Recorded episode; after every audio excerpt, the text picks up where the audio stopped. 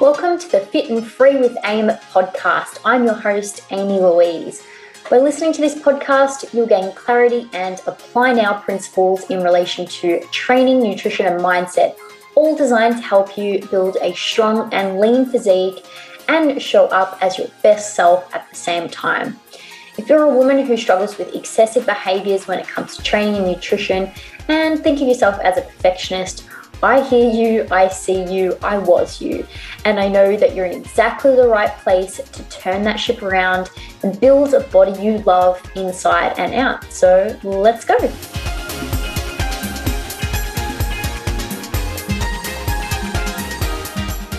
Welcome back, everyone, to another guest episode. Today, I have with me fellow female online coach Andy Gledhill.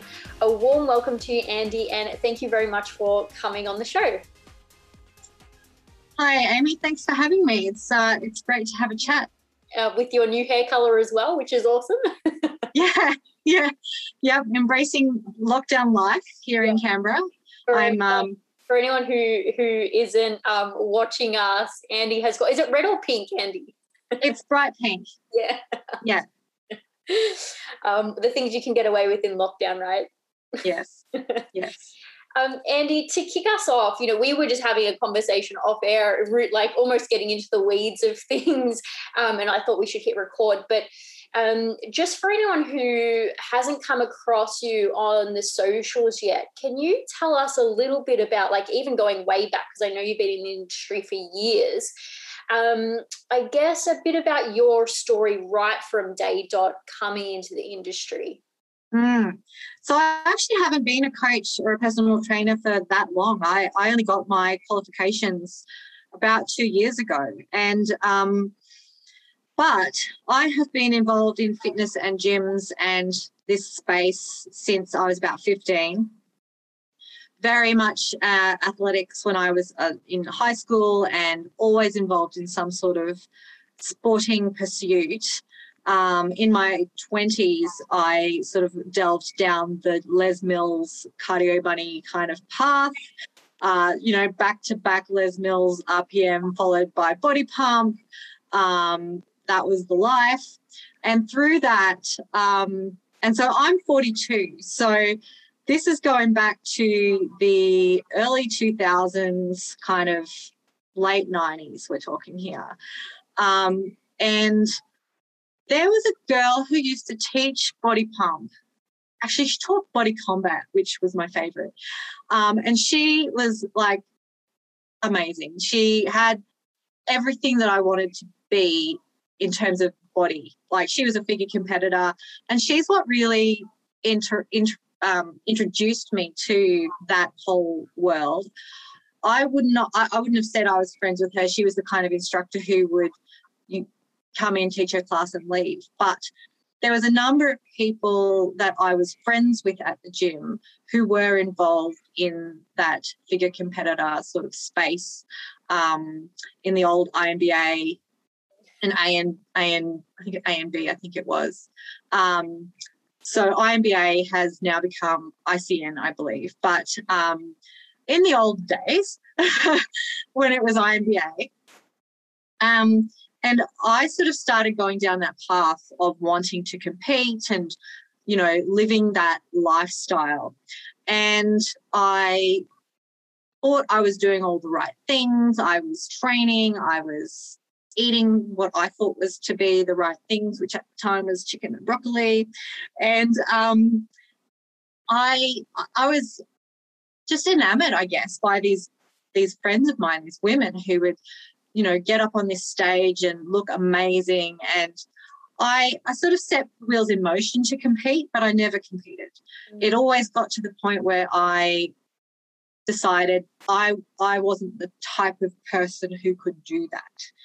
So there was lots of stories going on in my mind about not good enough, not being able to get lean enough, not being muscular enough, not having the right hair color, not having enough boobs, um, not having the right look for that kind of thing. And so I never did it. Um, and and so I I got sick of myself making the, these intentions to go down this path and not following through. And so I, I thought, you know what, I'm just going to walk away from that space. And I, I started running, doing marathons because I thought, you know what, that's a performance based goal. It's very tangible. I either do it or I don't. And I can set myself targets within that space that isn't so subjective and doesn't require me to diet down like a crazy person, which at the time I didn't, I really didn't have any idea of just you know how how dedicated I need to be and all of the life sacrifices that I needed to make. And I look back now and I realize that I wasn't actually willing to make those changes and to make those sacrifices, but um, that came a lot later. That learning. Um, and so then when I was in my so that was in my twenties and that sort of took me into my late late twenties, early thirties, and I I fell pregnant with my first child who is now twelve. Um, when I was 29, about three weeks after I just completed my second half marathon, I was probably the fittest I've ever been. And um, he came along at a time when we weren't really planning on having kids right then and there. Um, but babies come at the time when they're ready, I believe. So um, we went with it. And um, and very quickly had another. So I never really got back to a good level of fitness between the two. There's two years and two months in between them. Um, but in that time frame, I not not wasn't diagnosed with postnatal depression, but discovered that I had um, quite severe anxiety and was put on medication for that anxiety and um, realized that not exercising made my anxiety much worse, even with the medication. And so, and, and exercise started becoming something that I used to manage my life and my world. And at that time, it was still running. I tried to get back into the gym, but the baby really wasn't that keen on childcare and seeing his mother through the window and um, of the childcare at the gym. So uh, the gym was not particularly successful for me at that time. But I could get up in the morning and go running and be back before anybody woke up. So that was what I really focused on for probably the next five years until my second child was about five or six. Um, and around then, I had a foot injury and um, I had a stress fracture and I I tried all of the things. I tried the cortisone injections. I tried uh, the podiatrist, I tried orthotics, I tried, you know, all of all of the things that the doctors and everybody told me would fix it, didn't fix it, and it took about two years to um, get back to some level of fitness. And in the end, it took me getting really frustrated because I was like, well, I can't do anything. So what am I going to do? I, I'm feeling really unfit. I'm feeling quite overweight and I wasn't happy with where I was at. So I bit the bullet and, and got a personal trainer, which for me was actually taking a step back because I was like, I know what to do in the gym. I've been going to gyms for 20 years. Why should I get a personal trainer? But the reason I went down that path at that time was because I realized that I needed the confidence of somebody else to step back into that space where I was happy and comfortable with training in a way that wasn't going to aggravate my injury. And I needed to put that um, put that into the hands of somebody else so that I didn't have to think about it. And that was probably the catalyst. That plus, uh, in the same year, obviously, I was in this space of trying to take back control over my health. And one of the other things that I'd noticed that was really triggering to my anxiety drinking alcohol. And so I had made this commitment to myself to have a year, just one year at that time, of no alcohol. And um, in around the same time when I got personal trainer. And one thing sort of led to the other. The first three months of no alcohol were really hard, but that was also the first three months of him in my ear going, We're not doing cheat meals. This is how we eat from now on.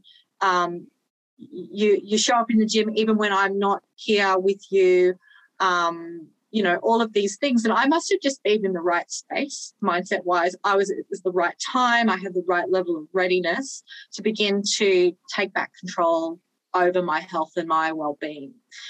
and so that was very transformative. And um, I lost a lot of weight, um, very little cardio, a lot of heavy lifting. He introduced me to squats, deadlifts, not so much bench at that time, but squats and squats and deadlifts. And I fell in love. I fell in love with lifting more so than I had ever before. I used to like lifting, but I'd never experienced it like this because I fell in love with being able to put more and more weight on the bar. And um, by the end of that year, I'd sort of lost so much weight that I'd sort of come to a decision of, well, do I go down the bodybuilding path now? Because, hey, I, I look better than I've ever looked before. I've got all this muscle now and I could do this now, but I still was too scared. Um, and so I thought, I'm going to try powerlifting. And I, I went down the powerlifting path. And anybody who knows me or follows my Instagram will know that that is most definitely the path that I fell in love with. Um, and so I've been competing in powerlifting ever since. Um, I have the records for my class, weight class, and and whatnot here in the ACT for the Australian Powerlifting Union, and I I love it because it's a sport that you can never really outgrow. Um, you can always get stronger. There's always more weight to put on the bar, and it teaches you so much. And I think that um, in that process of of stopping drinking alcohol, starting to prioritize myself and my well-being, um, starting to prioritize how I choose to shift my time to make space for training. Um, I learned a lot about myself. Um, and that was when I sort of gained the confidence to go, you know what, I'm going to do that thing that I should have done when I was 20 and go and do my personal training qualifications. Um, and now I, I just love helping other women get to that same point. So, helping people to work through their 30s into their early 40s in a way that is um, nurturing to their well-being, nurturing to their health, and isn't punishing. So they're not spending hours running on a treadmill to try and lose weight. They're actually doing things that are efficient for their time that they have available, acknowledging that they have busy lives, but that exercise and health is still a priority because they themselves are, are people and they're separate from the people in their lives, if that makes sense. Mm, absolutely. It's it's so clear then why we've resonated on the socials and found each other on there. Um, just given that, you know, I really value the things that you've just spoken about as well. And it's interesting, although you know our journeys are a little bit different. There is some similarities there. You know, I started off with the the all of the classes as well. I was doing the chicken and broccoli. I was very enamored from those, you know, the physique competitors looks. I also uh, did a marathon. I was very into running at one point. Um, a little bit of powerlifting on my end, nothing to write home about. But it's we've had a bit of a similar, a similar, um, similar experiences, Andy. I think um, one of the questions I had because there's so many things coming out of that, but one of the questions I had was, um, do you remember what year it was when you did sign up with your that PT for the first time? Yeah, it was 2000 and um, 18, I believe. Okay, yeah. Oh, maybe 2019. 2019, yeah. Uh, it was either 2018 or 2019 because um, in the January of the whatever the following year was was when I did my first powerlifting competition. Yeah. So it's only been about I look back at my Instagram, sort of, you know, the, the very early selfies because I was really self conscious about taking gym selfies. Yeah. I was a 39 year old woman. Um, who was I to stand there and look in the mirror and take a photo? That was literally what went through my head at the time. Um, I was not wearing your Gymshark scrunch bum. They didn't exist then, but um, I still won't, in fact, wear those clothes. Um, um, but I did not feel like I was a good fit for the space that I was trying to inhabit. You know, there's all these really young, beautiful girls. Um, and I, even though I had these goals for myself, I, I was sort of outside of that um, norm, so to speak, of what fitness is in, in the world or portrayed to be in the world. And um, I was trying to find my my tribe, I suppose. Yeah. I hear you. It sounds actually like a pretty damn quick turnaround from that. And I know you'd been training for a long time, you know, doing various sorts of things, but to, you know, hitting some pretty good um, weight, uh, weight lifted in terms of your powerlifting achievements. Um, so can you, I actually really interested in, you know, your powerlifting preps um, and sort of any of the mindset challenges. Like, did you face the same challenges? Did you have the same stories running through your head that you did with, you know, back in the day with, or oh, I can't compete in bodybuilding because I don't look like XYZ. Did you have similar stories with powerlifting or not? No, never. Yeah. Um, and I think that comes back to my experience in competitive sports growing up, yeah. because when it comes to performance, I'm, a, you know, I'm able to bring it because I'm I'm training for an event on a day that has a performance outcome that is tangible and measurable. And I have a goal in my mind of what I would like to achieve. Um, and I realize that there's always going to be things that are outside of my control. So I still have to show up and put in the work. And I guess that's one of the key things about coaching that I connect a lot with is that it doesn't matter what my coach puts down on paper. If I don't turn up and put in that work, that won't come to fruition, regardless of, of anything else. You know, the coach can't do the work for me. He can't show up and put in the effort. And I can go and lift the weights, but if I'm not putting in the effort behind it, then I'm not going to get the result that I want. And I think what kept kept me coming back to powerlifting was it's a, it's a it's an absolute high. Like the the the event, the the way it runs, the the energy. I remember going to watch a powerlifting competition actually at one of the gyms here, and um, before I before I signed up and made a commitment to a coach, and um, I've still got the same coach actually. So so he he goes all right. It's it's been three years now, but um, I he was competing at this competition. I remember sitting in the audience, and I'm this like little meek, naive sort of 39 year old woman, and there's all of these big, burly, tattooed fellows with beards, and there's heavy metal music blaring, and there's people sniffing stuff and chalk everywhere. And I'm like, I don't know if this is for me. um, but then I, I sort of did it anyway. And I think that's one of the things that's really come out of this whole journey for me is that you know what? It doesn't matter how scary and um, out there it seems if it's something that you think that you might want to have a crack at then go and have a crack. Um, and and keep trying. Keep putting in the effort. And it's the same with picking up a heavy bar you know like just because you can't pick up the 80 kilos today doesn't mean that you can't come back and try again next week and the week after and the week after and keep refining and keep making improvements. And um, interestingly, I have shifted a lot of my thinking around how I apply the way that I come to training and the way that I come to lifting to life more broadly. Um, and it's it's really sort of helped me grow as a person um, because you're always challenging yourself. Um, you're, you're, you're organizing yourself because you've made it a priority because you value it so highly. Um, and for me, going to the gym isn't just about going to train, it's about going to have time to myself. Sometimes I will just go and lie on the floor in the stretching room and have my headphones on and obviously, uh, sometimes I'm like visualizing stuff pre competition and that kind of thing. But um, it's a space that is like a zone for me. It's where I can be me before I had children. It's it's it's just that place. Um, and and I guess community plays a role too because the more you get involved in a sport like powerlifting or bodybuilding too in some places the more you get to know people. And where i live in canberra it's very small. Everybody knows everybody. Um, i worked at a powerlifting gym for a little while.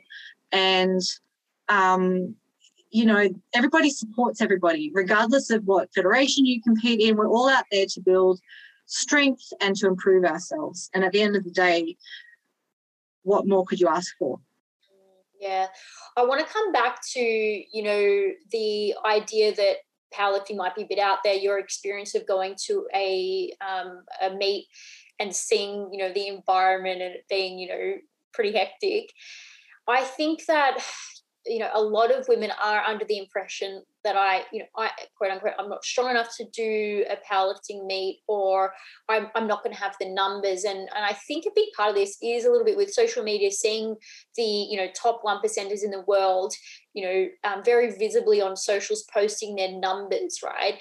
But you know, uh, I've coached a fair few, fair few women to novice meets, their first their first meets, and they don't realize that the numbers that they're repping in the gym for, you know, six to eight reps there are women, there are, you know, novice lifters um, doing that for their, you know, final attempt on a platform somewhere. And it's like, you don't have to be Herculean to jump on a novice platform. And I think one of the things with powerlifting, and this is just a, a generalization from my own personal experience, so it won't be everyone's experience, but um, I did find, you know, the community and the support at a powerlifting meet, especially for, you know, first timers, but I think this goes across the board.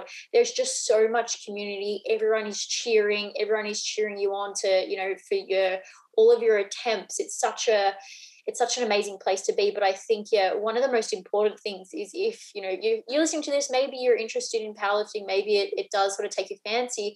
It's like the the bar is probably a lot, no pun intended, the bar is probably a lot lower than you think for, you know, jumping into a powerlifting meet. It's like, you know, are you, can you safely fail a squat? Can you safely fail a bench? All of those sorts of things. And knowing that on the day the spot is there, but you know how to safely do those things.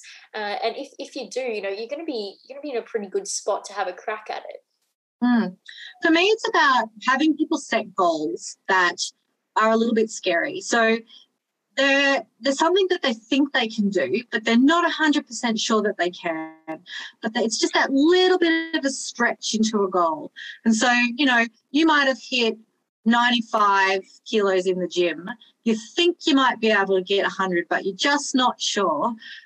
But you want to have that little bit of a reach, that reason to try and challenge yourself that little bit further so that you can be proud of what you've achieved and I, that's that's the reason why I really love, similarly to you, encouraging people who are new to squat, bench, and deadlift to go and have a have a go at an out novice powerlifting competition because nobody is going to judge you if you're standing there and showing up.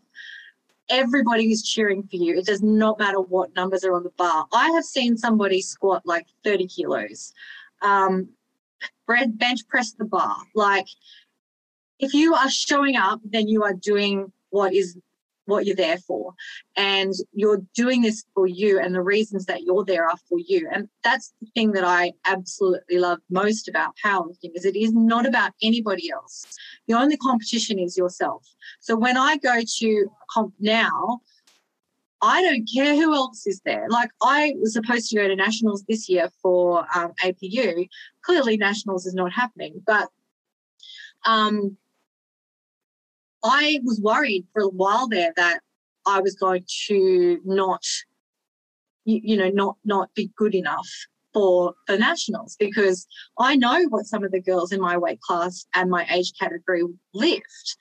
But then I decided that it didn't matter what I was going to go and lift because the point was to go and lift, not to go and lift and win. Because at the end of the day, I'm there to beat my last best, which is still amazing. And I think that that's the thing with lifting heavy things is that you can only lift what you can lift. You can't make it go any quicker. You can't make it, um, you, you know, it, you have to show up. You have to put in the reps. You have to put in the consistency, and you will get better. But a really good example is my bench press. I know I, bench is my worst lift. I know girls that weigh 20 kilos less than me that bench 30 plus kilos more than me. And my bench is like 55. I started my first competition, my bench was 50 three years ago. So in three years, my bench has improved five kilos. And anybody would think, well, why do you keep persisting? I keep persisting for that reason. Because if you don't keep trying, you're never going to get better. So you know, it doesn't matter that my bench is very slow to grow. We continue, we continue working on that because my, my deadlift has grown by um, my 35 kilos. My deadlift has, has my deadlift total has improved by. Um, my squat has improved by 15 kilos. So, you know, and that's still not massive numbers, but as you get as as you spend more time lifting and start hitting bigger numbers, it gets harder to hit those higher end intensities. So the challenge is actually to bring the technique and to bring the precision and to be able to show up and lift with the exact same movement patterns every single time. Um, and I think that's sort of shifting into the space of, of a sport that becomes quite finicky and and people see as a bit scary and they don't want to sort of go down that path. But at the end of the day, I'm still doing leg extensions. I'm still doing walking lunges. I'm still doing lateral raises. I'm still doing all of these other things that, that everyday people do in the gym as well, because all of those things contribute to building the smaller muscles that help me be strong for the bigger lifts. Yeah, absolutely. It's it doesn't have to be just squat bench dead all year round, especially if you're being you know programmed well for. for That's right, and I don't. Um, after our state titles in March, I spent eight weeks doing a bodybuilding block because I was doing a photo shoot. That was the best time I've had in about a year of lifting because I got to take a step back from squat, bench, and deadlift. Yeah. And I mean, I will if, if anybody ever asks me what my favorite abs exercise is, I will always tell them it's deadlifts. Yeah. But um, you know, lifting compound heavy, heavy, heavy intensity, high intensity all year round is not good for your body. So you have to have balance in all things. Um, and I'm one of the few powerlifters you'll find that still does cardio because powerlifting does not help your cardiovascular health. So um, you know, there's there's balance in all things, and it's about having the right approach to your overall well-being fitness. Because at the end of the day, that's why we started. We didn't start to become a powerlifter. We started to become healthier, better versions of ourselves, and it's the weights room that called to me.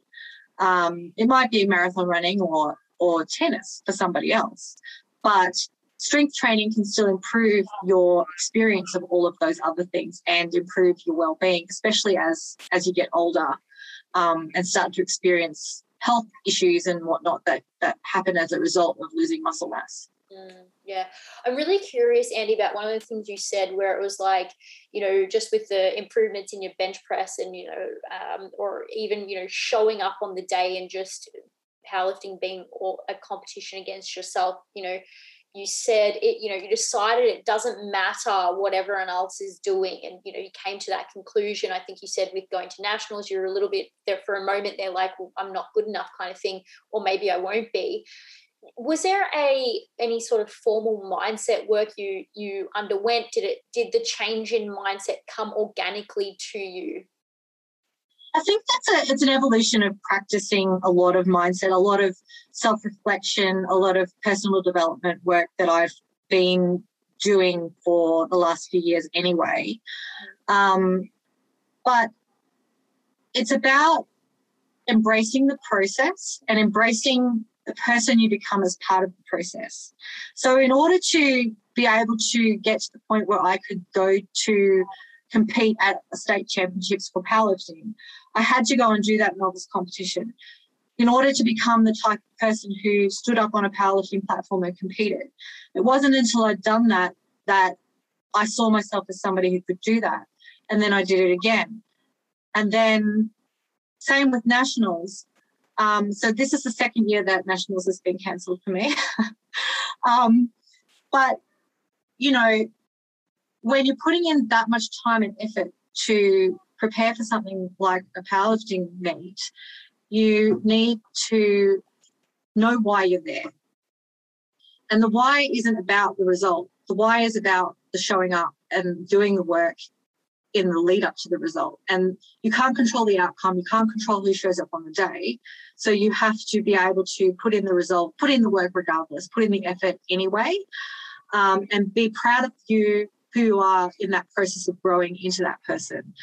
And the other thing that um, I really sort of came to that conclusion because of was seeing knowing that I needed to go to nationals anyway to become to see myself as that person, to have the confidence to go back next year and know what it's like to be on that nationals platform and to not feel the nerves as badly as I probably would have felt them had I not gone.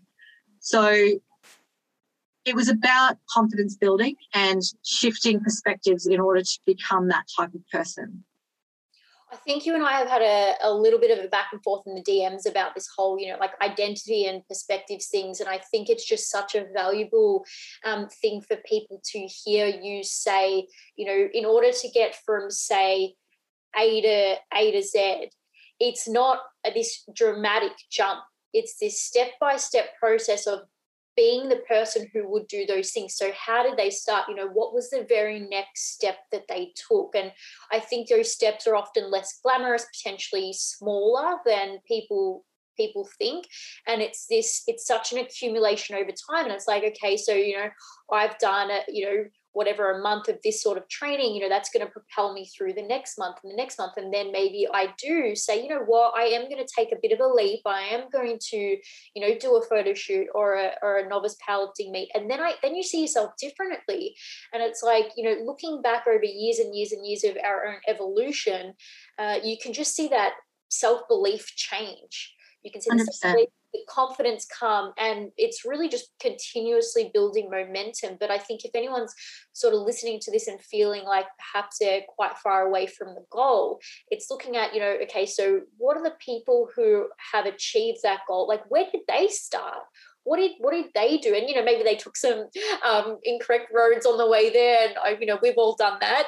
But you know, what were the what were the successful steps that led them to where they are now? Because they didn't they didn't take this huge jump. It was, you know, an mm. evolution over time and, and identity and like, oh, actually, maybe I can do this, do a stretch, achieve the thing, and then you're on to the next thing. So I love that. Mm-hmm. And it's funny because the initial stretch wasn't the initial stretch for me was deciding to do that first powerlifting competition. Like sitting there in that audience and um, watching all of the, you know, tattooed and it's I, I mean I have tattoos now, but um, see what happened. It was a slippery slope, Andie. It's a slippery slope. Um, but you know that's that's one of the stories that I had. Is like oh p- people people like me don't have tattoos. Why not? um, and I started I started small there too, but um, um, but the it is it's it's about getting used to the idea, getting used to this is this is something that maybe I could do. So when I'm coaching people, one of the things that if if they're really new to the gym or they haven't trained in a gym for a very long time, and you would see this all the time. They come in and they want to go gung ho and they want to do five sessions a week, and then after three weeks they feel burnt out and they quit. Oh, I'm not a gym kind of person. But instead, if you took the approach of going, all right, we're going to have maximum and minimum. Four sessions a week is the is what I'd love to get to, but if I get to two, that's okay too. Or even to take it a step further back, if I go to the gym, step on the treadmill, walk for five minutes, turn around and leave, that's enough. Because you need to get to that point where you start to see yourself as somebody who goes to the gym three, four times a week whatever whatever it is that you want to see yourself as being. Um, I remember the gym where I train right now is when we're not in lockdown, is um, a very, very powerlifty gym. And it used to be also a very bodybuildery kind of gym. Um, and it has this room which has, you know, your monoliths and deadlift platforms, and all the equipment is red, and it's got your old school metal dumbbells in pounds and people are scared of that room. And I remember 10 years ago when I first joined this gym, I joined it and went away and came back. I would not go in that room. I was scared witless of that room because there were big guys in there and it was sweaty and gross and I I was not going in that room. Now I only train in that room. And I cheer the, the other girls that I see going in there because it's still scary. And I think that, you know, we have this picture of gyms as being that big burly bloke. But you know what? Get in there and own that space because you're only going to get comfortable with it when you step in. Yeah, absolutely. Andie, um, can you just run us through quickly who is the who's the main person that you coach? Where like where is your focus area at the moment in coaching? Because then i want to talk through the common limiting beliefs for that person. So who do you coach specifically?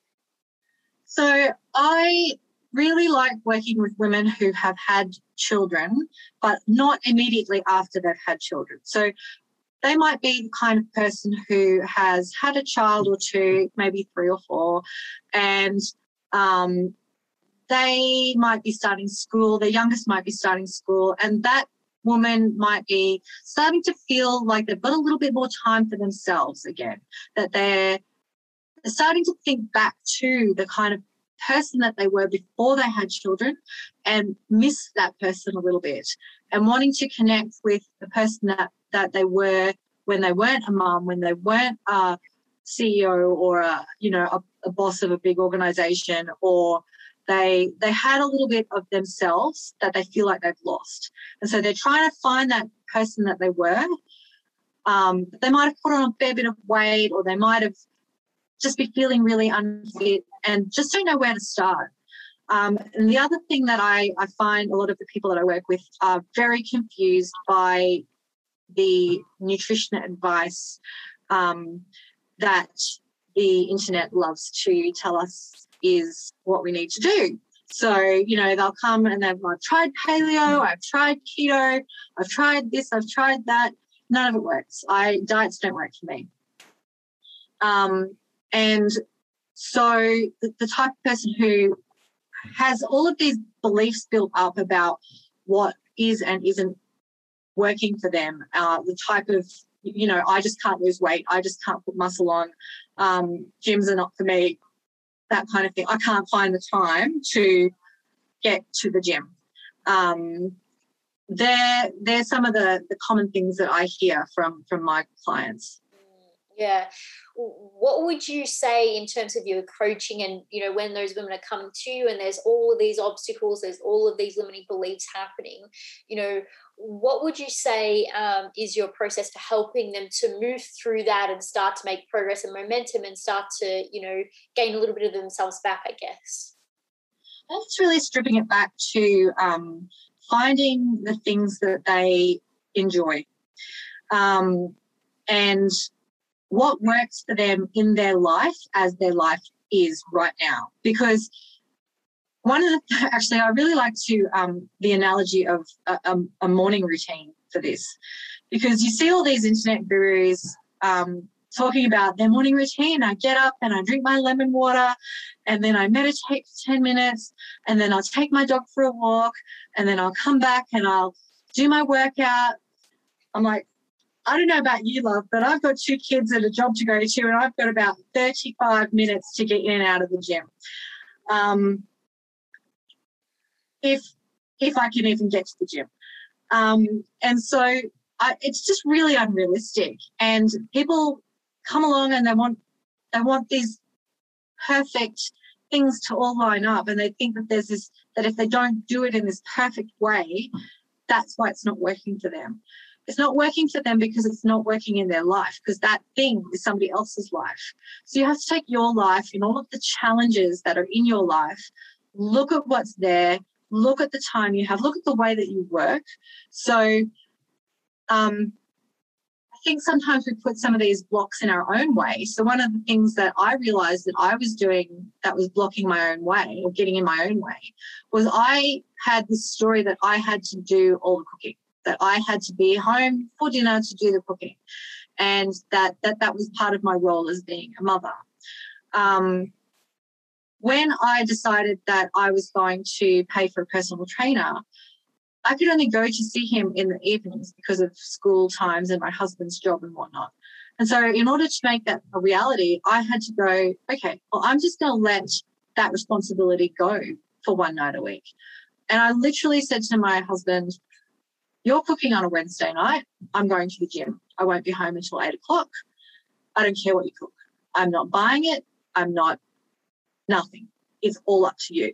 And letting go of that self imposed expectation of being all of the things and putting giving myself that time and freedom back, um, I think helped me to make other decisions going down the track. So part of that process of coaching somebody is helping them to see where they're putting their own roadblocks up and stepping over the blocks that are in the way. So it's not necessarily a quick process.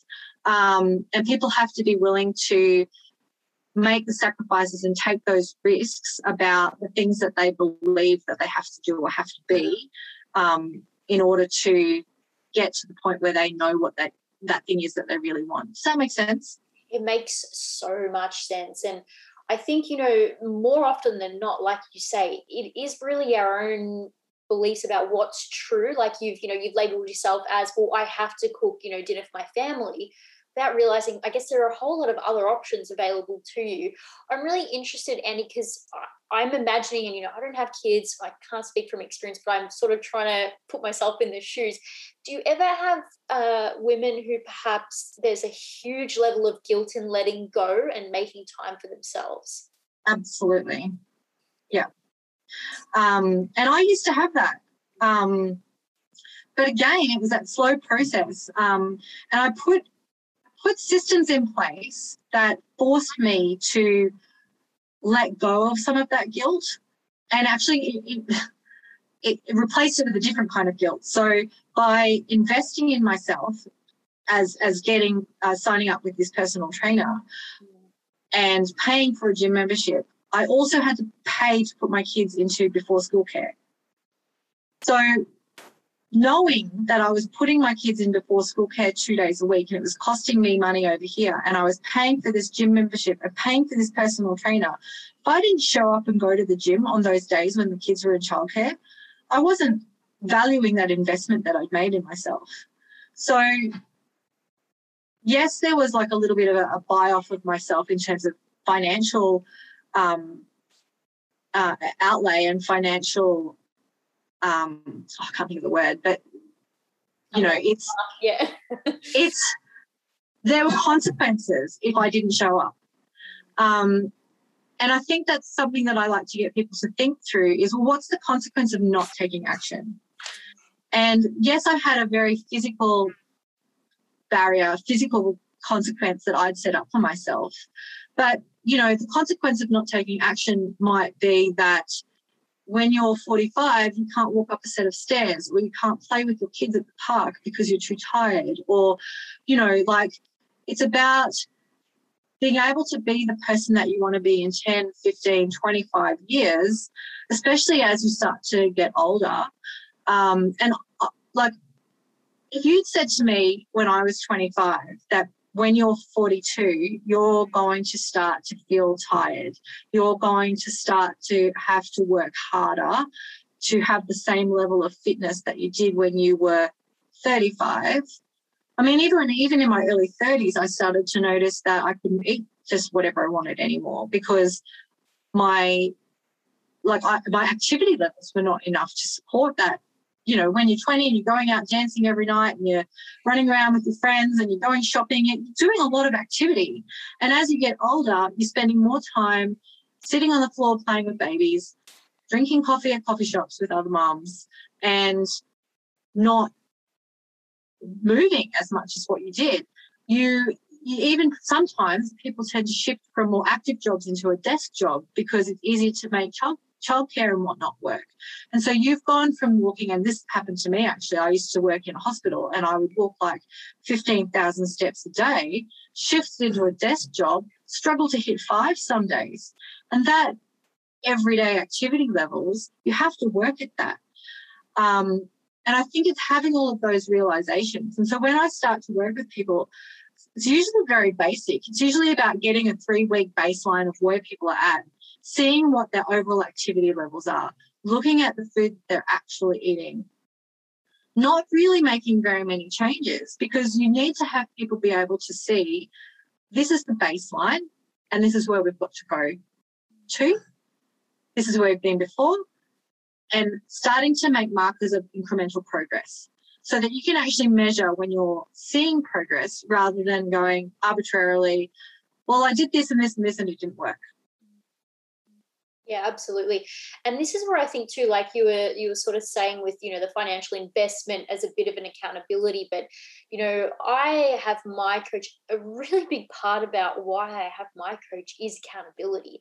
And people might be like, what? You know, you seem to have I get messages like this a little bit, like, man, you know, you you're training, you're eating, you're doing all these sorts of things. And it's like it actually doesn't really come naturally to me. Like, yes, you know, I value it and I would like to do it, but I know I've been by myself and I can do things in stretches, but then I'll be like, well, you know, work's too busy and I won't do anything for two or three weeks. And if I'm not accountable to, to someone, this is what this is what happens. And I don't feel great about it, but that's what happens. I generally choose the quote unquote easy way out of just sitting at the desk and you know working.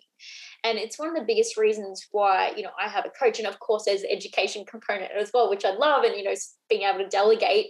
But accountability is a big one. And it's like, it's a, I really see it as like a, um, a check and balance basically on me being able to live into my values. If I have a coach that I have to check in weekly, I know I need to do that. And I'm not going to want to, you know, fill out a spreadsheet that is all basically in the red. I'm not going to want to do that, you know. And so it really does help, especially through those moments in life where, you know, it's really easy to just throw the baby out with the bathwater and, you know, woe is me and engage in that sort of downward spiral thinking and doing nothing, you know. Uh, so I think, you know, whether that is financially or, you know, well, having a coach, I guess the same thing, but some form of accountability so that we are able to show up even when maybe we're down and out, I think is really, really important, especially like you said, for these you know to be able to build these changes over time these habits over time so that you know looking at say you know where you were five years ago to where you were now your baseline of health is actually heaps higher at just doing the things that now you find quite habitual. Yeah. And i think you know i have i have coach as coaches as well. Um, i i know how to train I, I can I can go to the gym. I know how to train. I know what to do. I know about progressive overload, all of those things. But one of the reasons I have a coach is A, for accountability, similarly to what you just said. But two, because I don't want to have to do the thinking of all of those things. I want somebody else to do that thinking for me. And then I just have to show up. It's about reducing that decision fatigue. And I think the more you've got going on in your life, the more you want to put that decision making and the trust into somebody else to go, if you do these things, if you show up, you'll get the results that you are asking or wanting for yourself. But it's not it's not about just ticking the boxes. You actually have to have somebody there to show you when you're not ticking the boxes well enough. Um, in fact, last week, for the first time in such a long time, I missed training quite a bit. There's so many reasons for that. Lockdowns, like time management with kids home homeschooling and my job that I do aside to personal training is very, very busy at the moment. So I had to reprioritize things a little bit. And not having any competitions or anything on the on the horizon makes it easier to go, you know what, maybe it's okay this week to have a week off. But I didn't let that slide. And I didn't just ignore it. I sent a message to my coach on Sunday saying, hey, look, we've had a shit week here. Sorry. And, uh, um, and things didn't go the way that we planned. Um, but fresh start Monday. Let's go. Let's let's crack on with this coming week. Let's hit some numbers.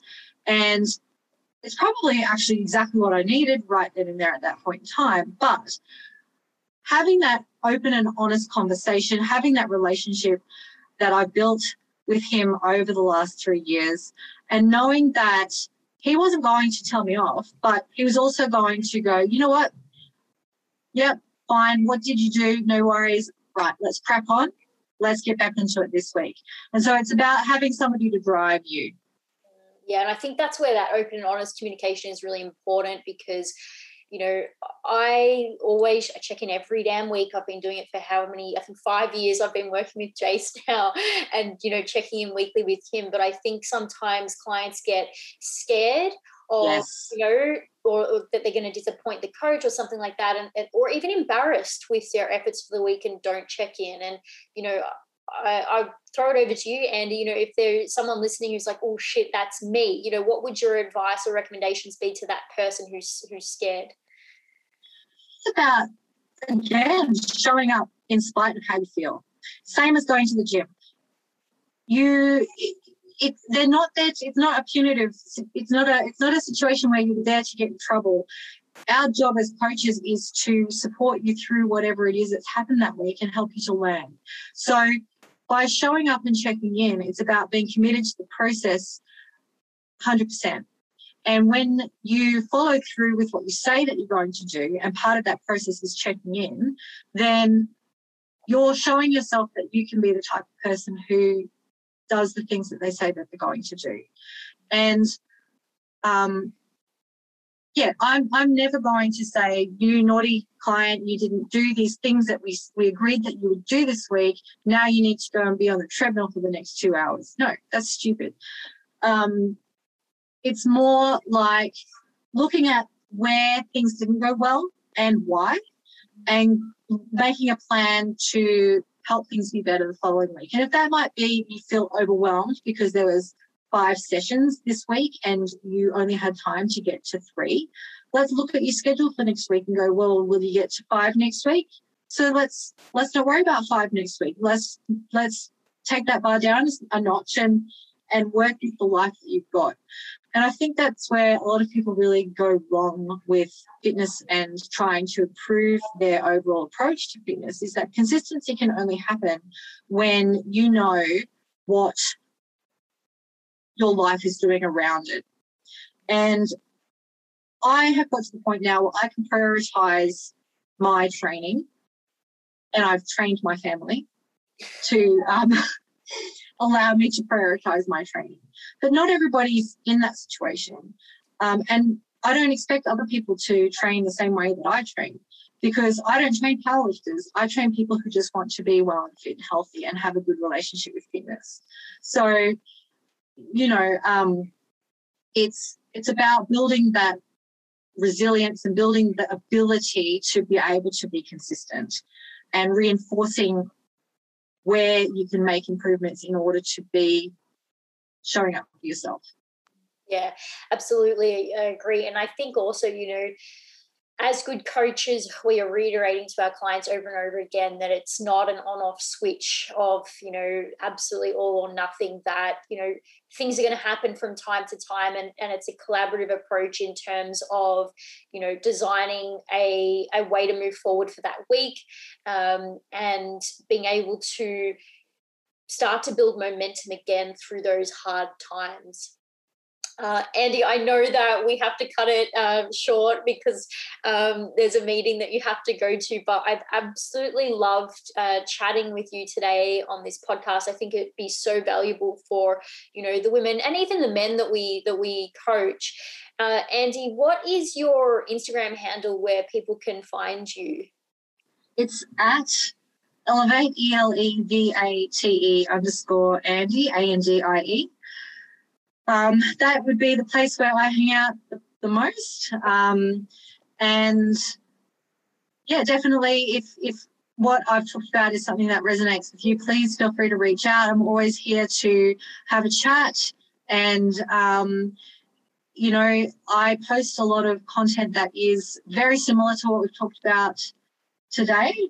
Um, and I just want I just want other people who are in a similar position to me to see that it is possible to combine a busy life with your fitness priorities and fitness goals, um, and to and to change to be the person that you see yourself as being for you. I love that, Andie, and I think you're just the best example for that. You know, just being able to run an online coaching business, working full time, manage a family, um, be hitting all these amazing powerlifting records is just the coolest thing ever. So thank you so much for joining me today. No worries. Thanks, Amy.